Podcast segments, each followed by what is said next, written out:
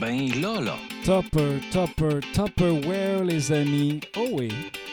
Ben là, là. Pourquoi je dis Tupperware? Eh bien, c'est le sujet de notre sixième épisode. Ben là, là. Ben, ben.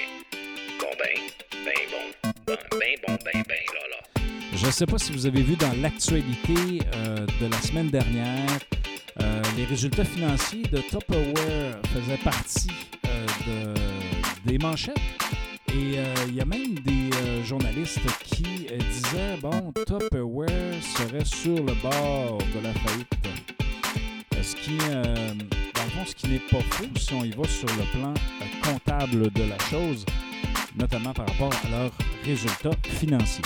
Et semblerait-il qu'il y aurait eu des démissions en bloc de leurs représentantes, euh, ce qui euh, n'est pas très bon signe parce que le modèle d'affaires de Tupperware, ben, pour ceux qui ne savent pas qu'est-ce que c'est, euh, eh bien, ce sont les fameux plats plastiques. Euh, Une entreprise de, écoutez, ça a 75 ans, Tupperware, facilement.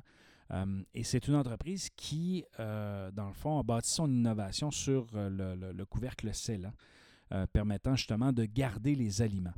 Et ce qui est intéressant, c'est que le modèle d'affaires de Tupperware était bâti principalement sur sa force de vente. Et sa force de vente, euh, c'est euh, basé bon, sur des représentants qui font des présentations à la maison ou euh, durant des événements, prennent des commandes et s'occupent de toute la job, finalement.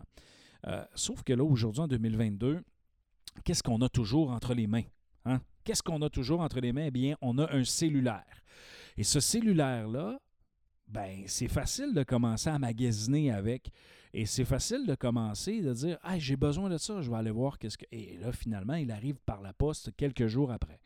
C'est un peu la réalité d'aujourd'hui.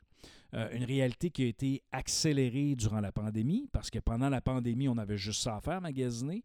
Alors, on a magasiné. Et là, on s'est aperçu qu'il y avait de nombreuses entreprises québécoises qui n'étaient même pas sur le net et qui n'avaient même pas de boutique en ligne. Donc, ça a permis d'accélérer le processus pour certaines entreprises. Si vous êtes une entreprise, vous n'avez pas de site web ou que vous ne vendez pas en ligne, ben écoutez, je vous invite à, arriver en 2022 parce que ça pourrait euh, vous faire mal un jour ou l'autre. Un peu comme Tupperware. Et là, Tupperware, c'est un paquebot. C'est un, immense bateau à faire bouger. Quand tu as 2,9 millions de représentants un peu partout à travers le monde, euh, quand tu as la notoriété et cette force de vente-là et son système de vente-là, qui est une richesse à mon avis, euh, c'est quelque chose à bâtir. Par contre, ce qui a fait le succès de l'entreprise euh, dans les années 50, dans les années 60, c'est pas ce qui va faire le succès de l'entreprise en 2022. Euh, et là, je tiens à vous le dire, OK? Là, je ne veux pas recevoir de messages de woke ou de quoi que ce soit. Ce n'est pas, euh, pas l'objectif ou de, de, féministe ou quoi que ce soit. Mais la situation de la femme dans les années 50, dans les années 60, dans les années 70, euh, est pas, pas celle que la femme a aujourd'hui. Dans cette période-là, ben écoutez, c'est pas compliqué. Là. Euh, dans les années 50, c'était, il y avait encore des tavernes. Et si vous ne savez pas c'est quoi une taverne, ben c'était une place où ce que les gars se ramassaient puis qui prenaient de la bière et que les femmes étaient interdites. Imaginez, ça existait ça dans, ces années-là. Euh, donc, la femme était à la maison, s'occupait de la maison, s'occupait des enfants, faisait à manger et ainsi de suite. Euh, et bien sûr, son réseau social était avec les autres femmes, était avec des amis et euh, elle recevait à la maison. Donc, euh, dans ces années-là, un des moyens de socialiser, c'était ça. C'était de, de- se parler entre femmes et euh, d'acheter et de vendre ce type de produits-là, des Tupperware, ceux qui les utilisaient dans ces années-là. Sauf que socialement parlant, notre société a évolué, en tout cas du moins au Québec et au Canada. Euh, et là, on s'entend que c'est autant un homme, les hommes que les femmes qui peuvent être en arrière d'une cuisine, peuvent euh, s'occuper de la maison, s'occuper des enfants. C'est une tâche partagée. Euh, et, moi, je, trouve ça extraordinaire, justement, tout, ce changement-là qui, accompagne notre société parce que la femme, elle est importante pour nous. Elle est importante dans, notre société. Et toute cette libération-là, écoutez, euh, je suis très content de voir tous les progrès qu'il qui, y a eu alentour de ça. Même, regardons juste en, politique, euh, c'est quasiment 50-50 où ce qu'on retrouve des femmes en politique. Euh, il y a de cela 20 ans, c'était, un boys club, la politique. il y avait très peu de femmes. Donc, cette évolution-là, ben, veut, veut pas, aujourd'hui, en 2022, est-ce que les réseaux de vente sont aussi efficaces que dans les années 60, que dans les années 70? Ben, je suis obligé de vous dire que non. Et là, avec les derniers résultats de Tupperware, eh bien, qu'est-ce que ça fait? Ça fait en sorte que l'entreprise doit revoir un peu son modèle. Je, viens de faire allusion, entre autres, euh, à la pandémie, que euh, les entreprises ont dû faire un virage avec des ventes en ligne, entre autres. Et, ça, ce virage-là, les entreprises, avant même la pandémie, celle qui était dans le commerce de détail, devaient déjà euh, se transformer et parler aux entreprises et parler aux consommateurs et de faire ce changement-là. pourquoi? Ben parce qu'on on était dans la crise du commerce de détail. Et cette crise de commerce de détail-là, ben, veut, veut pas, faites juste regarder les chiffres de l'évolution euh, des ventes en ligne depuis les dix dernières années. C'est exponentiel. Euh, et tout ça est un peu en relation avec l'utilisation de la technologie. Euh, tout ça est exponentiel avec cette facilité-là de pouvoir magasiner avec un téléphone, avec une tablette, avec un ordinateur. On a tout au bout des doigts maintenant. Euh, et ça, ben, veut, veut pas, pour une entreprise comme Tupperware, ben, il laisse de l'argent sur la table. Il laisse de l'argent sur la table. Euh, il laisse des ventes là. Parce que euh, commencer à, avoir une présentation, commencer à. J'ai rien contre les représentants là, de Tupperware. Je, je, je, pense que ça fait partie de la force de l'entreprise. Par contre, c'est important d'avoir un réseau de vente en ligne. Je pense que c'est important là, que l'entreprise puisse prendre des décisions pour être capable de dire OK, on va changer notre modèle d'affaires. Mais est-ce qu'il est trop tard? Est-ce qu'il est trop tard? C'est un paquebot. C'est un grand Titanic. Euh, et là, ils sont sur le bord du glacier. Et là, ils ont commencé à. En fait, ils viennent de se faire frapper un peu par le par l'iceberg.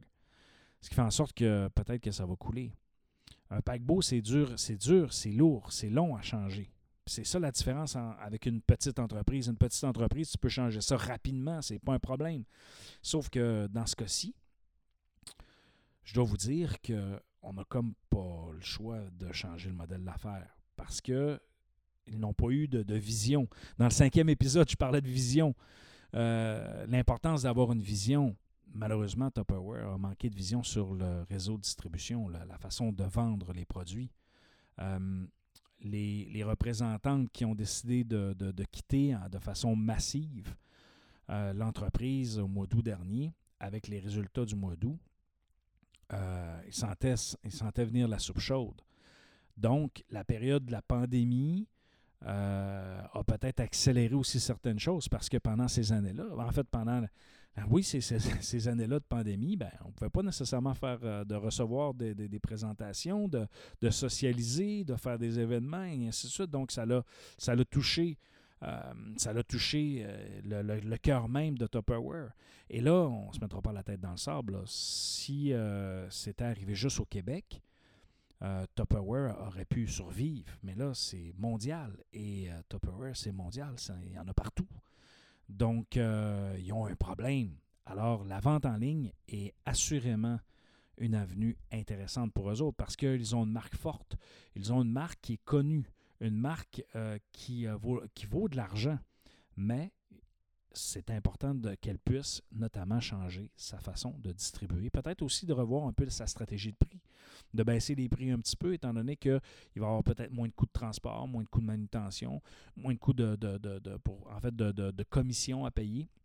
Et ainsi de suite, des coûts de promotion qui vont se transformer en d'autres choses pour être capable de promouvoir euh, en ligne. Donc là, à ce moment-là, ils ont assurément une opportunité. Est-il trop tard? Ben écoutez, on va faire un petit comparatif avec une entreprise que peut-être vous avez déjà entendu parler, euh, l'entreprise Kodak. Et, Kodak est une entreprise qui euh, a vécu en 2012 à peu près la même situation que Tupperware est en train de vivre actuellement. En 2012, euh, Kodak a dû se mettre sous la loi de la protection de la faillite.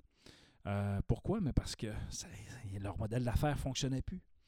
Et, et Kodak, c'était immense aussi comme entreprise mais ils prennent des décisions quand les résultats sont, sont là, les résultats financiers sont là et qui sont négatifs et que là, finalement, il n'y a plus de, changement possible.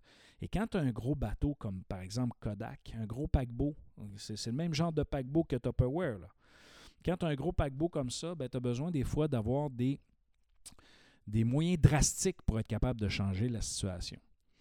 Euh, je ne sais pas si vous savez en quelle année a été inventée la photo numérique, mais la photo numérique a été inventée en 1975.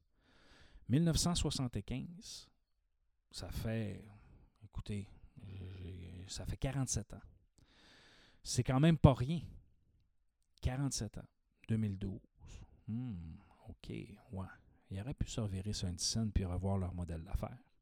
Et, et, ça, c'est là qu'on a un problème. C'est que, en fait, qu'on a un problème. C'est là que moi j'ai un problème quand je regarde ça de l'extérieur. C'est que c'est tellement des grandes entreprises, c'est tellement des gros paquebots que sont obligés de, de restructurer juste quand ça fait plus. Dans le fond, ils utilisent le modèle jusqu'au maximum et jusqu'au moment de la décroissance. À la place de, se dire, OK, on est en phase de maturité, euh, OK, qu'est-ce qui, qui s'en vient? C'est quoi les, tendances? Vers où est-ce qu'on peut s'en aller? Et de voir les opportunités. Et possiblement que euh, dans la direction, il y en a qui avaient vu l'opportunité. Sauf qu'à l'intérieur de l'organisation, ils se sont peut-être dit Ah non, non, on ne change pas une recette gagnante. Ah, ça fonctionne bien, notre modèle d'affaires, il y a trop d'impact, il y a trop de ci, il y a trop de ça. Peut-être que s'ils avaient pris les bonnes décisions au bon moment, ils auraient pu éviter ce qui se passe en 2012. Je parle bien sûr de Kodak. Bref, voyons ce que Tupperware fera dans les prochaines semaines. Euh, possiblement qu'ils n'auront pas le choix non plus de restructurer euh, et de revoir leur modèle d'affaires. Euh, dommage parce que je pense que tout le monde a déjà eu un plat Tupperware dans sa maison, a déjà connu quelqu'un qui vendait des plats de ce genre-là. Qui sait? On verra bien. Euh, par contre, euh, je vais faire un dernier, un dernier parallèle. Je ne sais pas si vous avez vu dernièrement, mais Elon Musk a acheté Twitter. Et Twitter, ben, actuellement, qu'est-ce qu'il a fait, Elon Musk? Il s'est dit, je vais acheter mon paquebot, je vais le sortir de, je vais le sortir de l'eau, c'est-à-dire que je vais l'enlever de, dans la mer, c'est-à-dire à la bourse. Il a enlevé euh, Twitter de sur, à, la bourse pour être capable de prendre toutes les décisions et de bouger ça comme il veut. Et là, qu'est-ce qu'il a fait? Il a mis à pied, euh, je pense, c'est 50 de, de, ses employés. Euh, et là, il fait des changements drastiques, rapides et importants. Donc, vous voyez l'avantage de notre podcast, c'est que d'ici euh, quelques semaines, quelques mois possiblement, je pourrais revenir sur ce sujet pour voir, OK, est-ce que, est que l'histoire de Twitter, est-ce que, est-ce que ça... Est-ce qu'il a pris les bonnes décisions? Est-ce qu'il a fait la bonne chose? Parce que Twitter est une, une, locomotive, une locomotive assez importante. je parle de paquebot, mais là, c'est aussi une locomotive. C'est une autoroute d'information dans laquelle il y a des personnalités et qu'il y a des gens, des journalistes, et bref, euh, des, des, personnalités publiques qui y sont. Et, euh, là, on voit justement qu'il y a de, l'opportunisme, c'est-à-dire qu'il y a de nouvelles plateformes qui voient le jour, il y a des nouvelles plateformes qui essaient de prendre la, la progression pour prendre la place avec, euh, en fait, prendre la place de Twitter. Donc, à suivre par rapport à ça on va voir si la méthode drastique, comparativement à une méthode d'attendre jusqu'à ce que ça soit ou ce que ça soit en situation de restructuration, c'est-à-dire en situation de faillite, est-ce qu'on a pris les bons moyens pour changer tout ça? Alors, euh, si euh, vous avez apprécié, ben écoutez, je vous invite à venir aimer notre euh, page Facebook parce qu'à l'âge que j'ai, je sais, je, je, devrais avoir une page Instagram ou quelque chose de, ce genre-là. Euh, mais non, euh, j'ai une page Facebook, donc je vous invite à venir cliquer euh, j'aime sur la page Ben Lala. sinon, ben, écoutez, on est disponible sur toutes les plateformes d'écoute de, de, de, podcasts. Alors, vous, n'avez qu'à cliquer j'aime sur, et bien sûr, nous donner une note. Hein. Si vous nous donnez une note, ça nous permet d'avoir un meilleur, meilleur classement et bien sûr plus d'écoute. Sur ce, il ne me reste qu'à vous dire ciao, ciao!